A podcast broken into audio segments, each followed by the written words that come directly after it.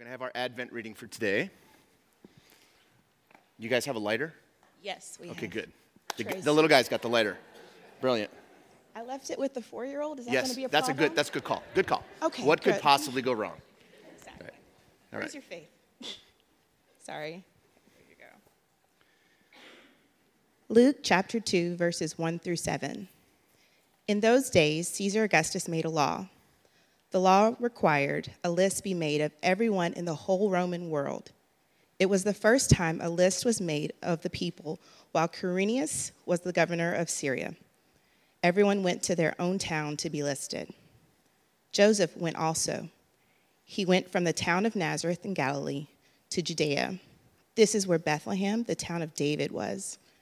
Joseph went there because he belonged to the family line of David. He went there with Mary to be listed. Mary was engaged to him. She was expecting a baby.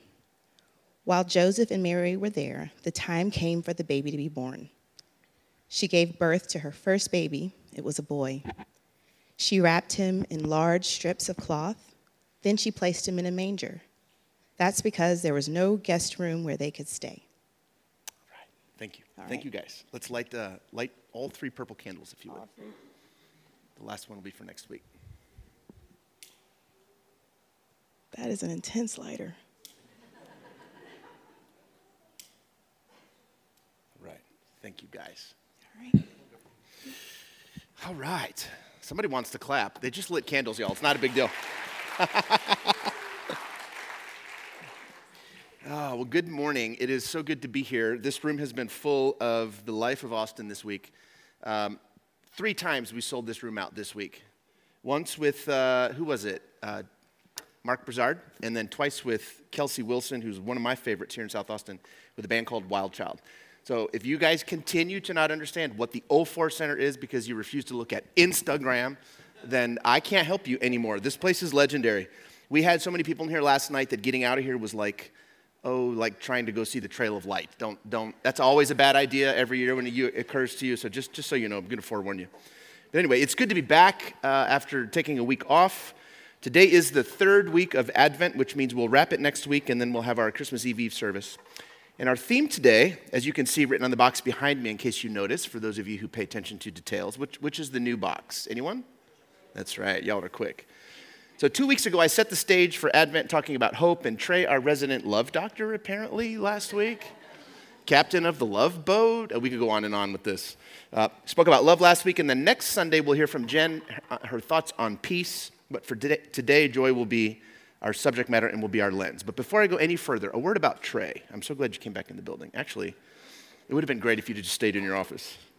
So I know that he likes, because I had to sit and listen to this last week with you guys, I know that he likes to say that he doesn't love to preach, but don't we all love when he does? There are, there are so many things that go on around here that you're probably not aware of. No one has loved this place more than Trey and Jenny Pruitt over the last 12 or 50 years, or however long it's been.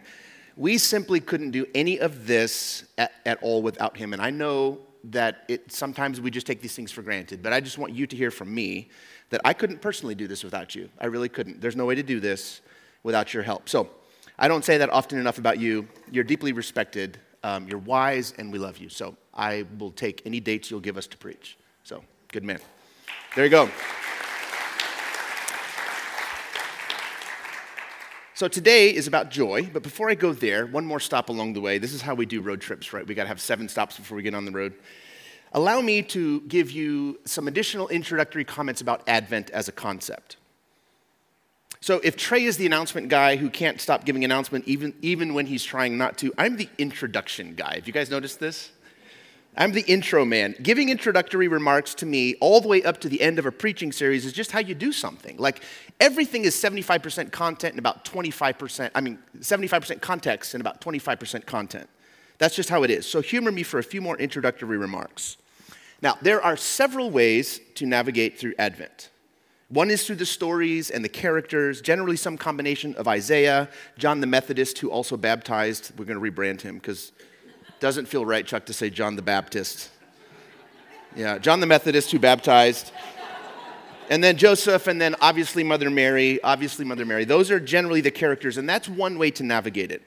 Um, that's probably my favorite one. You might know this as the Catholic slash Episcopal slash Anglican way. It's my preferred way. You could call it following the lectionary. It's what I love to do. The characters keep this story that sits at the center of our faith, they keep it so human because these players all feel just enough like us for us to be able to get back inside the story. Parallels and applications from their lives, they just sort of happen effortlessly. They aren't us, but they're enough like us for us to get inside the story. Well, that's one way to do it. The other way to do it is the Protestant way, which means it, it, it, weaves a path through the manger, through these themes of hope and love and joy and peace. And this season, as a staff, thanks to Stephanie's ad, strongly advocating for this, we decided to try it this newfangled, dangled Protestant way, right? This new way. And what could possibly go wrong? Besides, there's more than one way to get to any particular place. But observing Advent this way allows the whole family to sort of gather around the box that we sold and, and to, to raise money for mission, right? And that's been a lot of fun. But I have to be honest about one downside of doing this the Protestant way hope, love, joy, and peace can, can feel or can sound like a list of Christian virtues more than a story that we find our way back into if we're not careful. And you guys know how we relate to lists of virtues. We try to make them happen really, really hard, and if we don't, we feel really, really guilty about not having them in our lives you know we're stuck in this loop of this Christian virtue shame cycle that we go into when we feel more viscerally the guilt of not experiencing this, these virtues than we do the invitation to accept them as the gifts that they are. And see, there's the catch. Take joy, for example. How do you get inside the subject of joy? What even is joy? Where do we find more of it? It sounds like something we probably want to have more of, right? Is joy something we experience if and when we try harder? Or maybe we should think about hope or peace or love, the queen of all virtues. Are these things that we get better at if we work and hustle and practice? Would that be good news? Is that how you hack Advent and cut to the chase and get the goods, I wonder? Are these elite Christian virtues for people who work really, really hard to deserve them? I guess what I'm inadvertently doing is describing the way I've always thought of it, perhaps that resonates with you. Isn't that how we approach questions of faith, friends? But you see, these are gifts that we accept, not products that we produce. And besides, Christmas is a story, it's a parable, it's an invitation to consider again what an ancient narrative might mean for us today by thinking once more again about what it meant back then. Friends, making something isn't the same as accepting something, and I hope that you can see the difference after all this time. I like the idea of Advent as a storyline more than a list of virtues, but perhaps we can do both. And this is what Trey and Stephanie have, have argued for, and which is what we're doing. Perhaps we can do both at the same time. I've learned something that we can always find a way with Mary as our guide. Now, I might be the most Marian of Methodists that you've ever met, the most Marian Protestant you know, but we can always find our way with Mary as our guide. She holds center of uh, the center stage again today in our story, just like last week and just like next week. Now, our story center will shift on Christmas Eve Eve to the baby Jesus, where Don Smith, who is not here right now, but our very own Don Smith will lead us in that service. I'm very much looking forward to that. But for now, Mary is our protagonist and joy is our subject. I could contemplate Mary endlessly. Some of you know this. I grew up in a country that does. I grew up in Mexico. Mary has always been center stage. Like most of these ancient characters, we don't know a ton about here, uh, about the details of her life, but we know just enough about Mary, don't we? Ever in our thoughts is this one. Mary remains, despite the persistent precautionary protests of Protestants, she remains the thread that weaves the whole Christmas story together. Now, I know most of you were raised on this idea that Jesus was the reason for the season. You remember that? And of course, he will be in time. But if you think about the sequence of all of this, something came before the birth of that baby boy. Or more precisely, someone came before before shepherds or wise men or self protecting political puppets, interested mostly in crushing the intersection of ancient oracles and popular imagination, before all of that, there was a young woman who said yes. And just think again for a moment, if you can, what she was saying yes to. And she was right. So she was when she sang her song called the Magnificat. All generations would go on to call her blessed, including us. Mary is a permanent resident in our collective imagination because she flipped it all. Think about it. Power, check, she flipped that. Poverty, check, she flipped that too.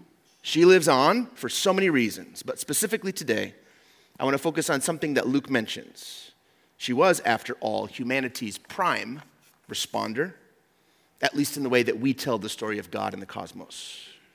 And there's this little narrative detail that to me feels like a bit of a clue why God probably chose a teenage woman to carry the hope of a new world.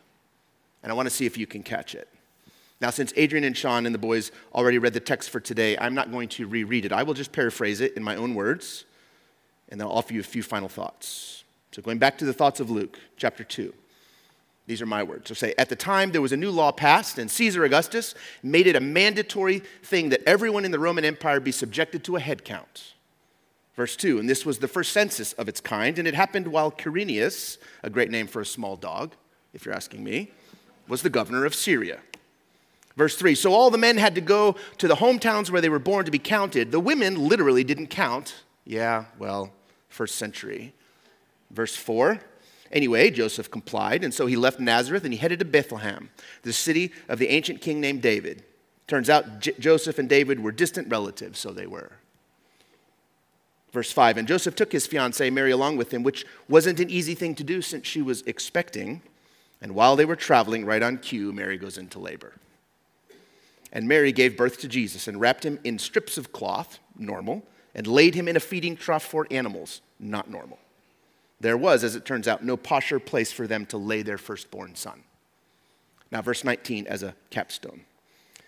Verses 8 through 18 is the story of the shepherds, and Jen will talk about that next week, so we're going to skip that. Verse 19. And after the shepherds came with their grandiose declarations about who Jesus might become, with stories of stars and omens and heavenly choirs, Mary treasured all these oracles in her heart. Translation silently. I wonder, did you catch that important detail. The detail about where she turned to cherish and nurture God's work. That's right. She treasured these oracles in her heart. She went inside, friends. She trusted the wisdom of her heart to feed and incubate the promise. And nobody but nobody has a wider or more spacious heart than a teenage woman. I happen to be an authority on the subject matter, although they're mostly not teenagers anymore. Now, living directly from one's heart, from the depth of wisdom in one's heart, isn't the only definition of virtue, but it is my favorite of them all.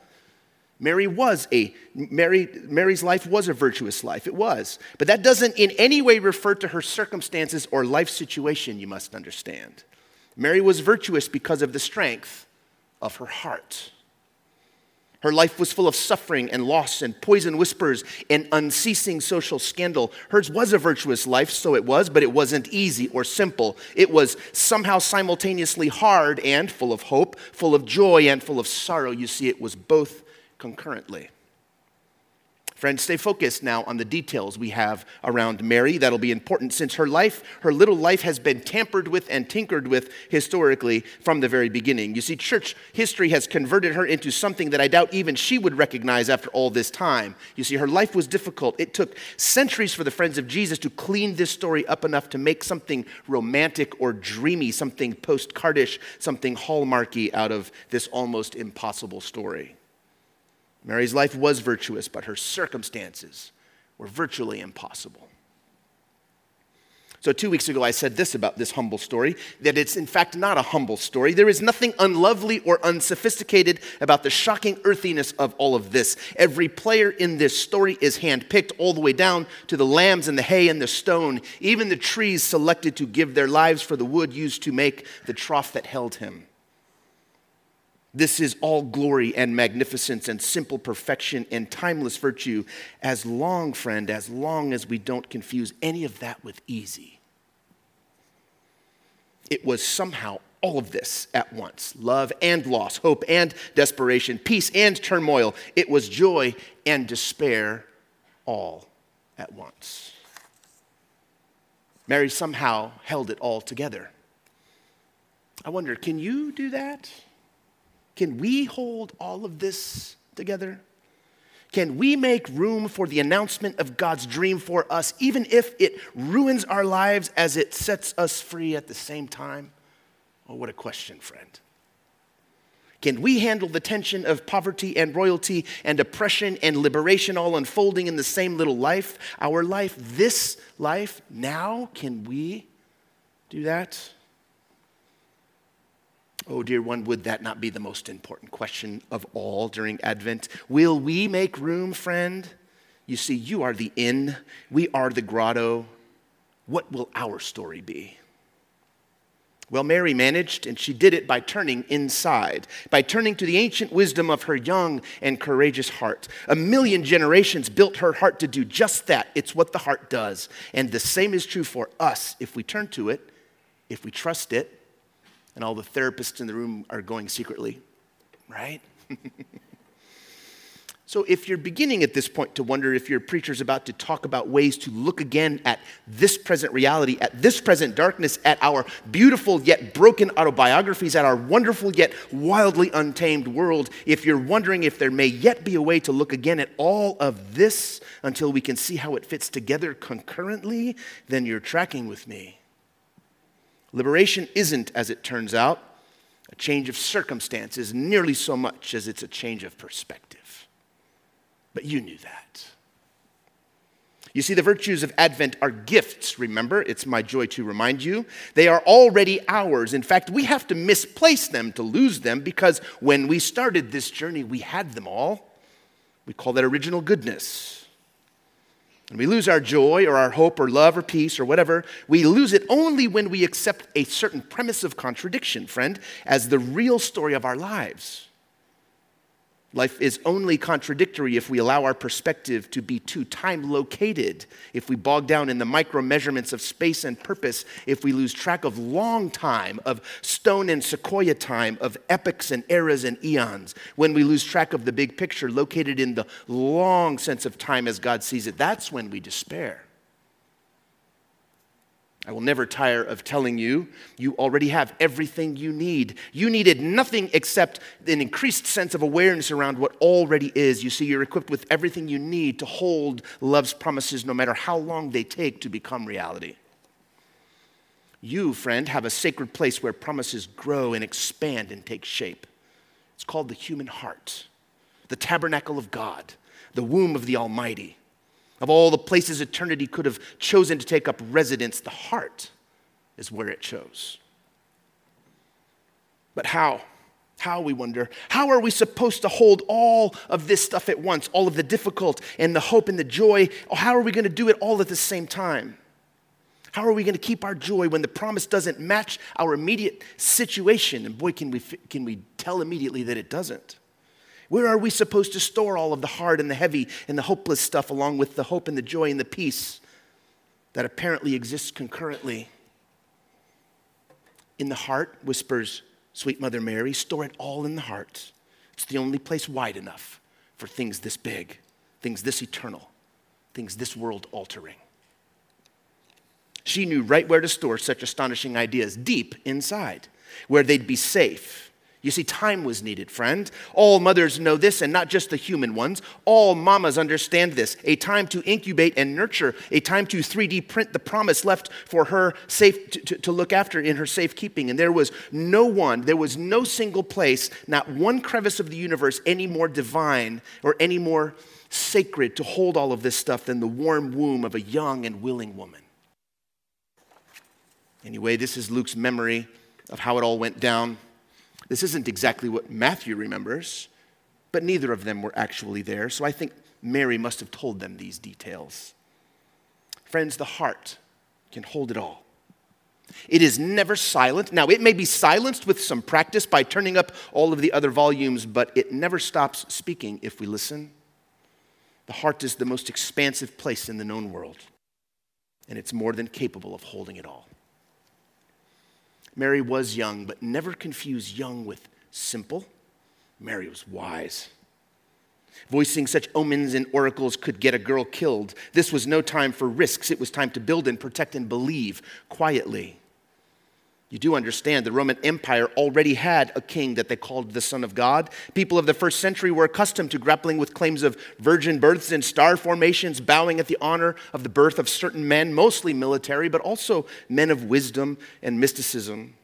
But Mary knew that her baby would be different, even if the world wasn't yet ready to know its maker this intimately. Mary took it all inside. Because any water cooler talk about this child, what he might become, could draw undue attention to these young teenage parents now entrusted with the important task of design and development of a whole new world. Friends, I just need to come clean with you today. My non Catholic seminary professors winced and shuddered when I grabbed the mic during Advent. They couldn't, they couldn't make me Protestant enough. Preaching Advent for me is really the story of Mary.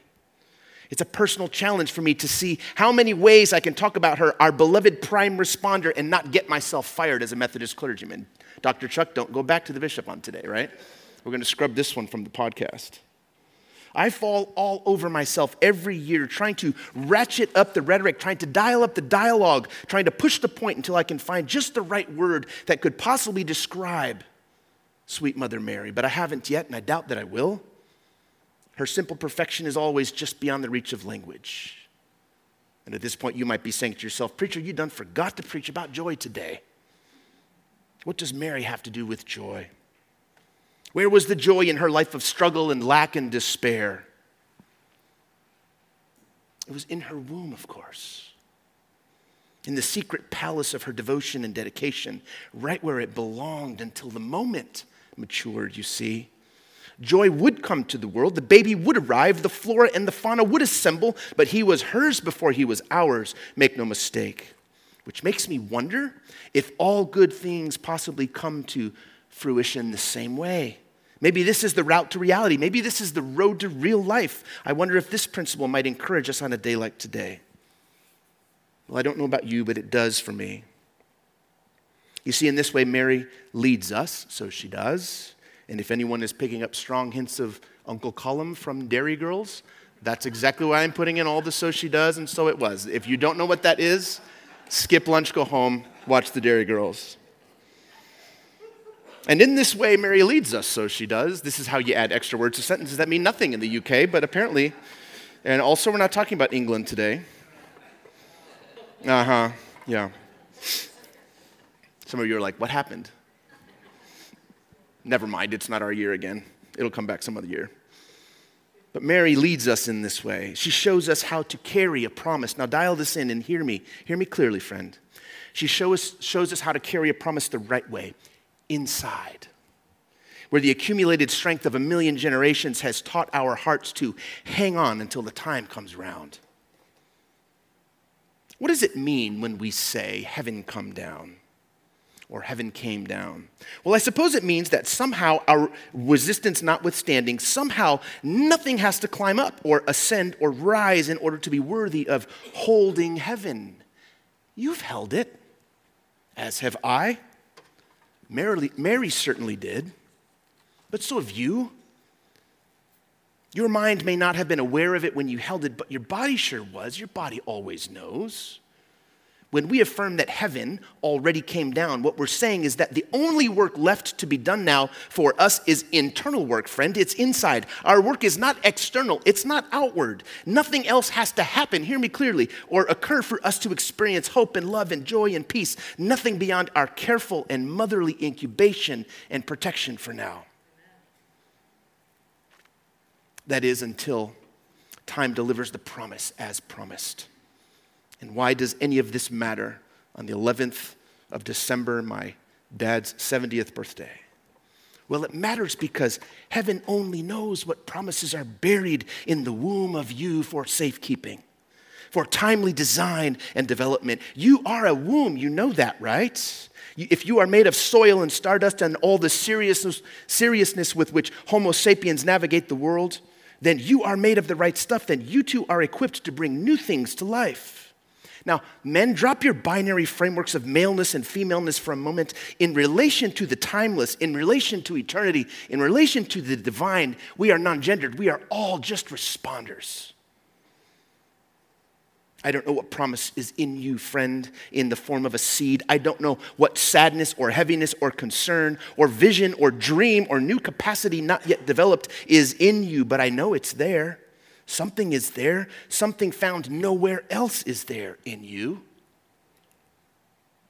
Now, close your eyes for a second. Let whatever you've been waiting on, whatever you've been hoping for, whatever seems like it's been eternally slowed and delayed in arriving, that seems like you've been holding that promise forever, let all of those things surface now in your consciousness. I don't know what it is for you. How could I? What I do know is that for me, you can open your eyes now. What I do know is that for me, what I carry inside is the future me. It's the completely healed and whole me. It's on its way. Things aren't quite ready, but they will be. The me that still needs tenderness and warmth and protection for now can stay right where it is just for a moment longer, and that's okay. Birth will not be rushed, all things in time. I offer you this final thought, which is the first of two final thoughts, not to. This final thought in Latin means musicians, get yourselves ready. no matter what we do, it's going to be an awkward transition, so just prepare for the awkward. this final thought. Now, it's not something we talk about a lot around here, but repentance is the major theme of Advent. Any liturgists in the room would know this. You see, the great church seasons of Advent and Lent, they're about preparation, which in church language is really just known to us as the concept of repentance. We hustle and we grind and we churn and we spin and we try hard to be noticed. We attempt to earn and prove and deserve the gifts that we've been freely given, for which, dear one, we must repent. You heard me. That's what we must repent of. It turns out there is work to do for us if we're going to experience anew the coming of God to us in the flesh. But that work of repentance, of turning, of changing our ways, is not the kind of hustle that we engage religiously in hopes that we might make ourselves more worthy or more deserving. No, friend, that work is done. The undone work of repentance has nothing to do with behavior, it has everything to do with learning to see differently, with acceptance and release with saying yes to the proposition to carry the future inside us. You see, joy comes from within. This final, final thought. That's you, Jesse. Joy comes from within. Maybe that's the secret to Mother Mary's joy. It was inside her, not in her circumstances or her surroundings. You see, friend, joy requires pregnancy. Joy must be carried to full term. You may not see yet how all of these things in your life connect. Well, how could you? But you will in time when the world needs the promise that you carry. You'll know. That's how joy works, it grows in the darkness. Friends, these are my last words for you this year from this little space that I love so much. The only thing I know for sure is this time is always the missing variable in all of our equations. That's the mathiest thing I can say. Akshay and I shaped that sentence because he, of course, is a rocket scientist. Time is always, you remember algebra that you barely passed like me? Time, friend, time is always the missing variable in all of our equations. Everyone carries something that only they can carry. There simply are no exceptions to this rule, and only time will reveal what that is. To wait and see is what it means to be alive. This is the heart of Advent. Can you make room for something this big?